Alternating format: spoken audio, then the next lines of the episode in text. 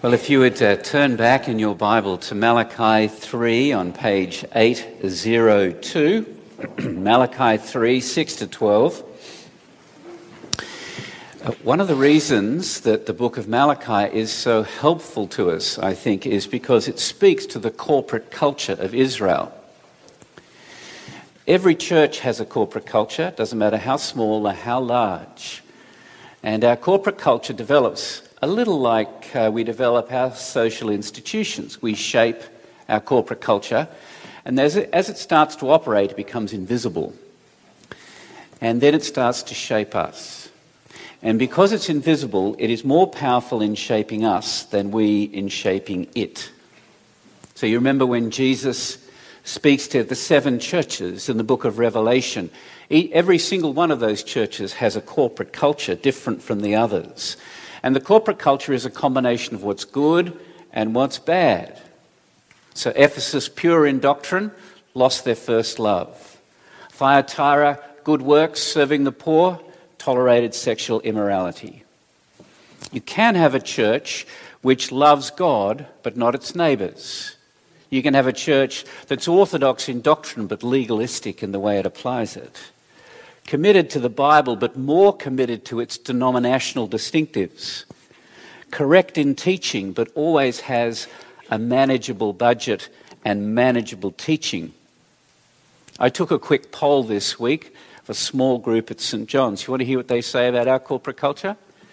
They said we have big heads and small arms. that we care about biblical orthodoxy, but struggle to live it out boldly that we're faithful in teaching but overly comfortable. We're evangelical but not evangelistic. We avoid risks. And you can easily write those people off and say they're so judgmental and they're probably speaking about themselves. Uh, the problem is, you know, we're proud of our corporate strengths, but our corporate sins, we're blind to them. And the more blind we are to them, the more power they have to hinder the work of God among us. And sometimes it takes strong medicine to expose these things. I think that's why Malachi is such a help. It's not addressed to individuals, it's not addressed to one group in Israel. It's addressed to Israel as a whole people. And you remember it starts in the very second verse with God saying, I have loved you. I loved you in the past. I'm going to love you in the future. And I love you now and they had completely lost touch with the love of God. So they were just going through the motions, the external motions. They hadn't left God for other idols, they'd just lost touch with the love of God. Faith for them was a bit of a bore. And so the last book of the Old Testament comes as a bit of a shock as God drives at this spiritual sickness by exposing symptoms and bringing his word to bear of both judgment and of grace, of grace and judgment. But every time he exposes a symptom, Israel responds with a corporate question Prove it. We don't believe you. Prove it, God. And I think it goes a long way to explaining why God speaks so strongly. Because when you lose touch with the love of God, everything becomes grey. Everything becomes unclear spiritually. And the only way to break that is spiritual shock therapy. And what God does in this passage deals with the root cause of spiritual sickness. I think this is the sin that lies underneath every other sin.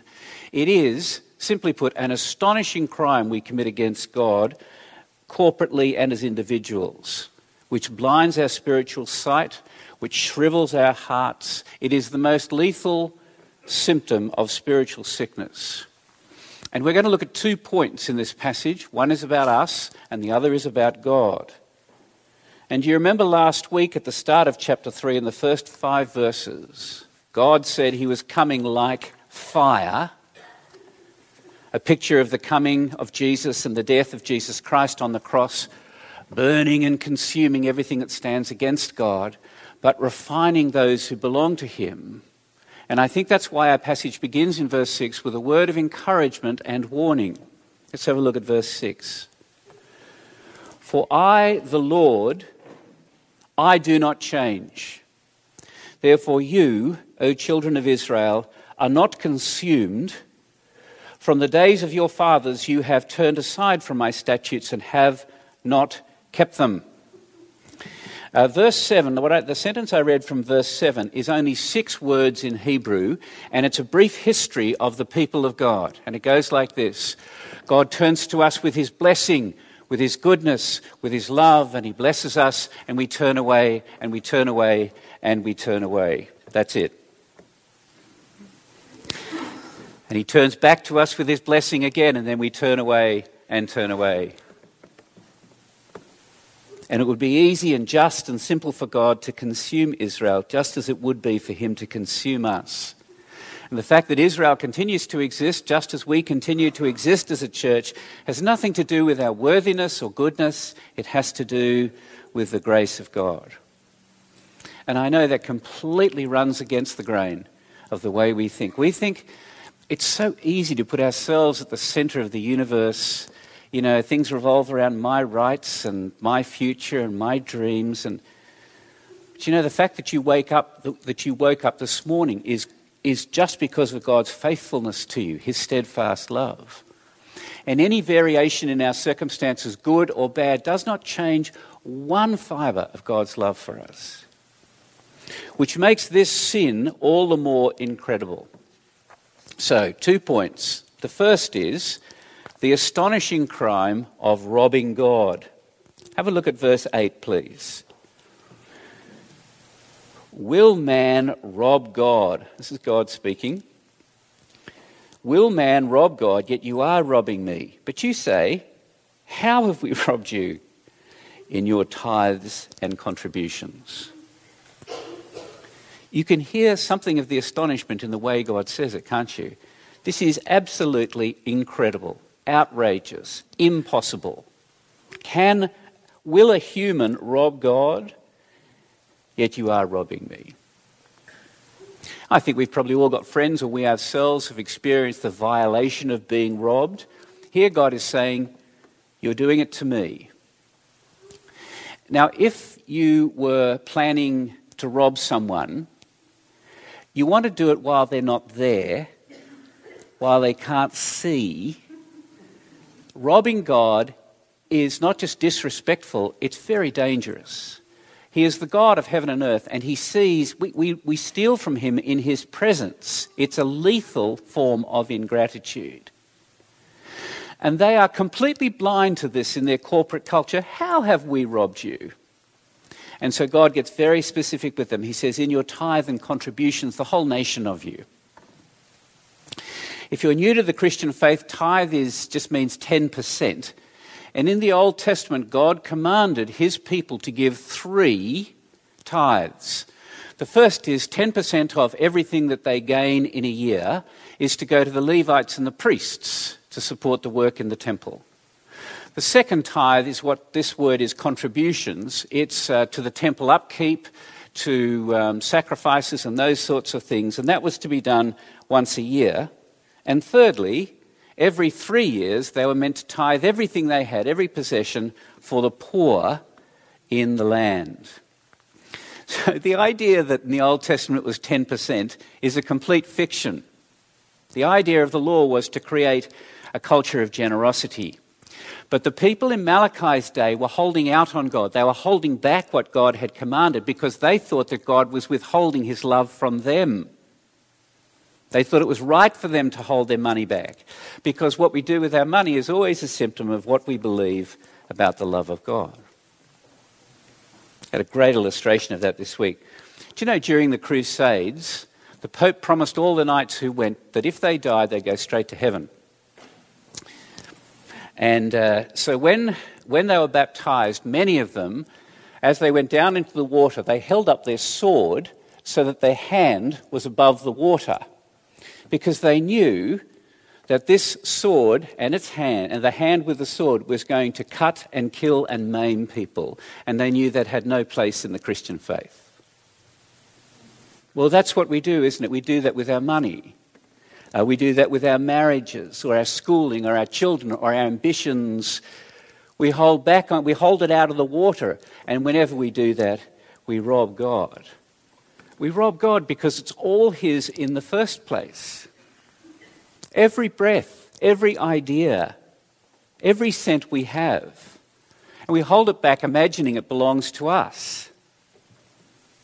And when we come into the New Testament, tithing or giving 10% is never, it's never commanded because there is a way, you know, you can give 10% and then think that the rest belongs to you. But if you are a new Christian, uh, Christians have found this is a good target to aim for. It takes some time to get there, but not too much time. Jim Packer says, It may be a good idea to practice tithing as a crutch until we get used to giving larger sums than we gave before. But then we should look forward to leaving the crutch behind, because now we will have formed the Christian habit of giving more than 10%. Now, I imagine some of you are thinking, that is all you Christians are interested in money, money, money, money, and every now and again sex. Uh, you're obsessed. Um, and my experience is that those who say those things most loudly have the most to hide. But robbing God is not restricted to money.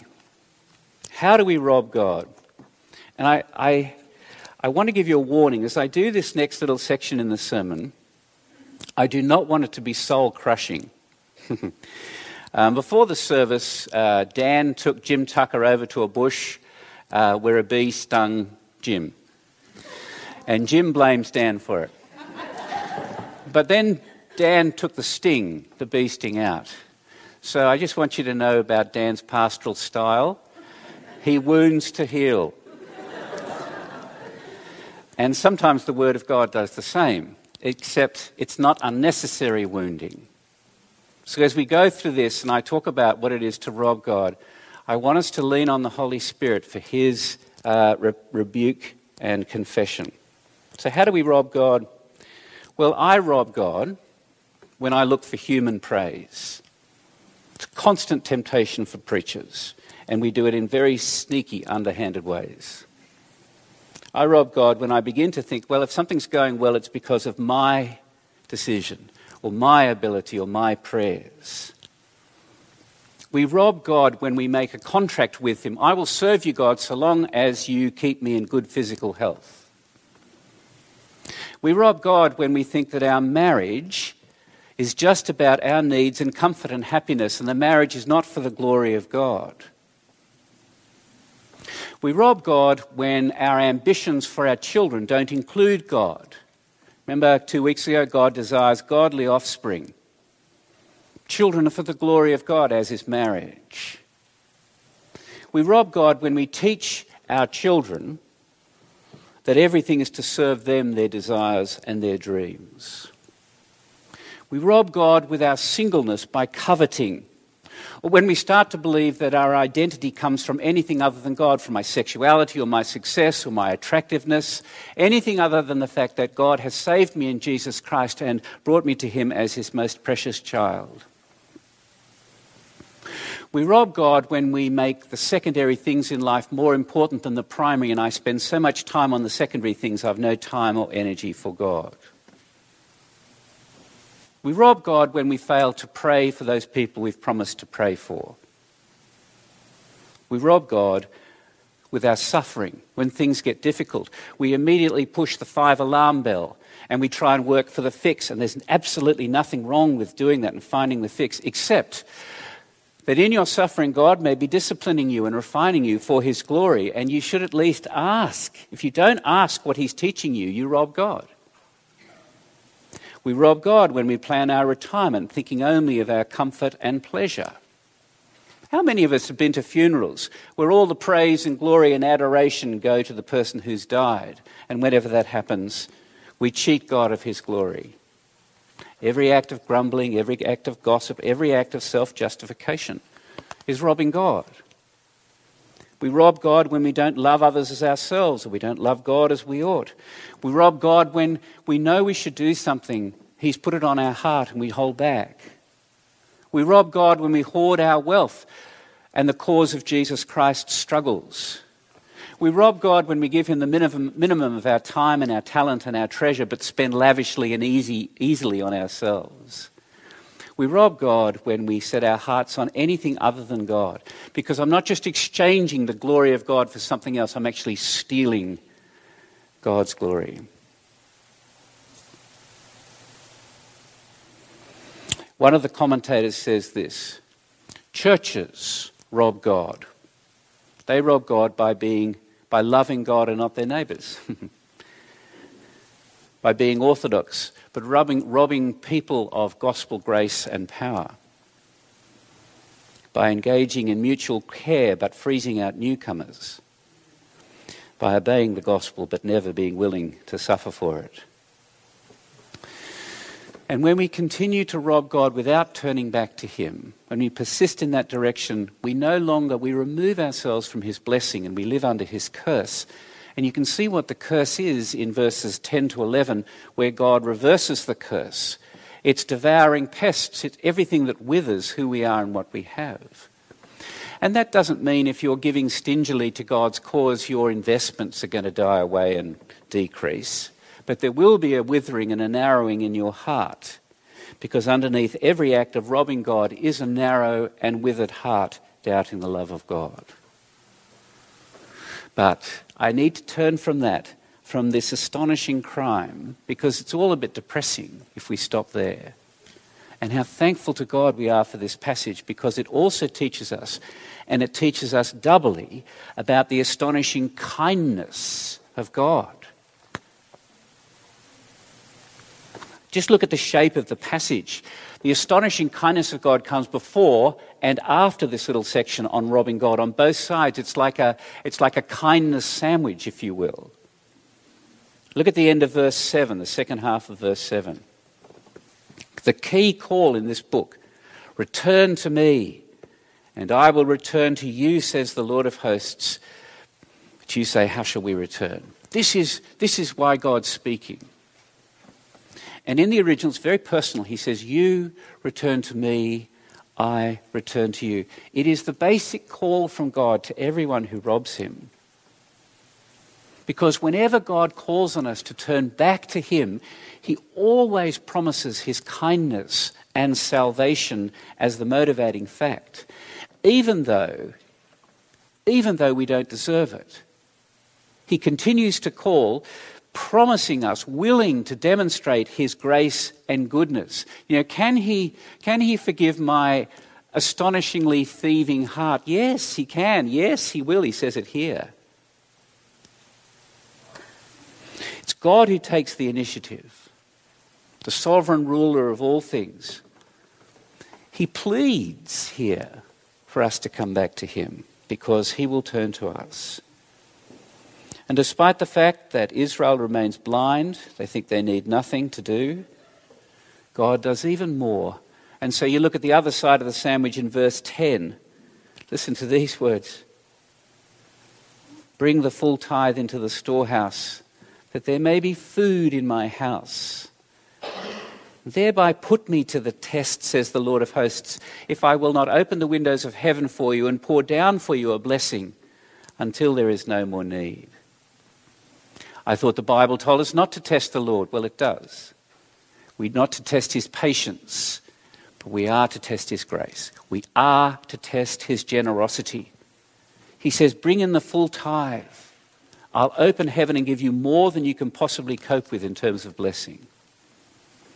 Ah, but there are some of you who are thinking that sounds a little bit like the prosperity gospel. Uh, you know, there's this gospel, there's this false gospel traveling around called the prosperity gospel. And it treats God like an automatic teller machine, you know, ATM, where you go along with a card and you put the card in, you type some numbers, and out comes money. Yeah, you go along with your card of faith to God and put it in, and God wants you to be rich, makes you rich, no suffering. Uh, and Jesus' cross becomes a big embarrassment. What God is saying here is not because He needs the money, nor because he thinks it's good for us, but because he wants to give us himself. He, money, I know it's hard to believe this living in Vancouver, but money is not always a blessing. It, it can be a terrible, terrible curse. It usually is. And the desire for, curse, the desire for money leads to all sorts of injuries and wounding and grief. What God wants is to bless us, and He wants us to turn to Him for us, for Him to turn to us to live in face to face friendship. And while we're turned away from Him, we can't receive His blessing. That's why. He wants us to hold on to Him, not the things He gives us. Blessing has to do with life, uh, the potentiality for life and for love. Running over. Please, says God, test my generosity. And the response, of course, to this is to make ex- a practical, experiential test of His grace. Try it out, and you'll see that the Lord is good. God doesn't want Israel to come back to the temple next Sunday with a big fat tithe check and then go home with their hearts still far away from Him. He wants them to turn to Him, to trust Him to supply their needs, so that they will experience the overflowing kindness of God, overflowing, overflowing, completely overflowing our tiny buckets. And it's only those who have tested God's generosity by their own sacrificial giving who know the truth of this. You cannot experience what God is saying here until you actually take the step of trying it. And when you do, the blessing may not be immediate, and it may be indirect, and it may not be what you expect. But it will be better, and it will never run out. And when we do, as individuals, it will change our corporate culture. And that's the point of verse 12. All nations will call you blessed, God says, for you will be a land of delight says the Lord of hosts. Isn't that a beautiful picture of a corporate culture built on the grace of God, living on the grace of God, attracting others, open hearts, open hands, so others are able to come and participate in the grace of God? And don't you find it so very striking that this is the way God pictures, or that the New Testament pictures the work of Jesus Christ? Jesus does the opposite of robbing God. Jesus is the giver you know the grace of our Lord Jesus Christ, who, that though he was rich, yet for your sake he became poor, so that we through his poverty might become rich. He died as a common thief between two robbers, paying God back for every robbery that we have committed, everything we've stolen, everything that we owe God, he has paid for. And Jesus, therefore, becomes the source of life and blessing, the assurance of God's love. And he is the same yesterday, today, and forever, which means if we stick to Jesus and cling to Him, you don't need, you really don't need to rob God. And the Christian life is a constant turning to Him and a constant testing His grace and a constant confession that we've failed to do it. Forgive me, establish me, help me to, help me to, uh, help me to test your grace again. And if we as a church uh, have a corporate culture that displeases God, whether by smugness or arrogance or lack of compassion, we need to repent and turn back to Him. We need to ask Him to give us the mind of Christ as a community so that we as a community might test His grace. And if you are robbing God and the Holy Spirit has applied this to you, I just say, as God says, bring the full tithe into God's house, put Him to the test, and you will be blessed. This is Malachi 3. Will a human rob God? Return to me, and I will return to you, and I will open the windows of heaven. Amen.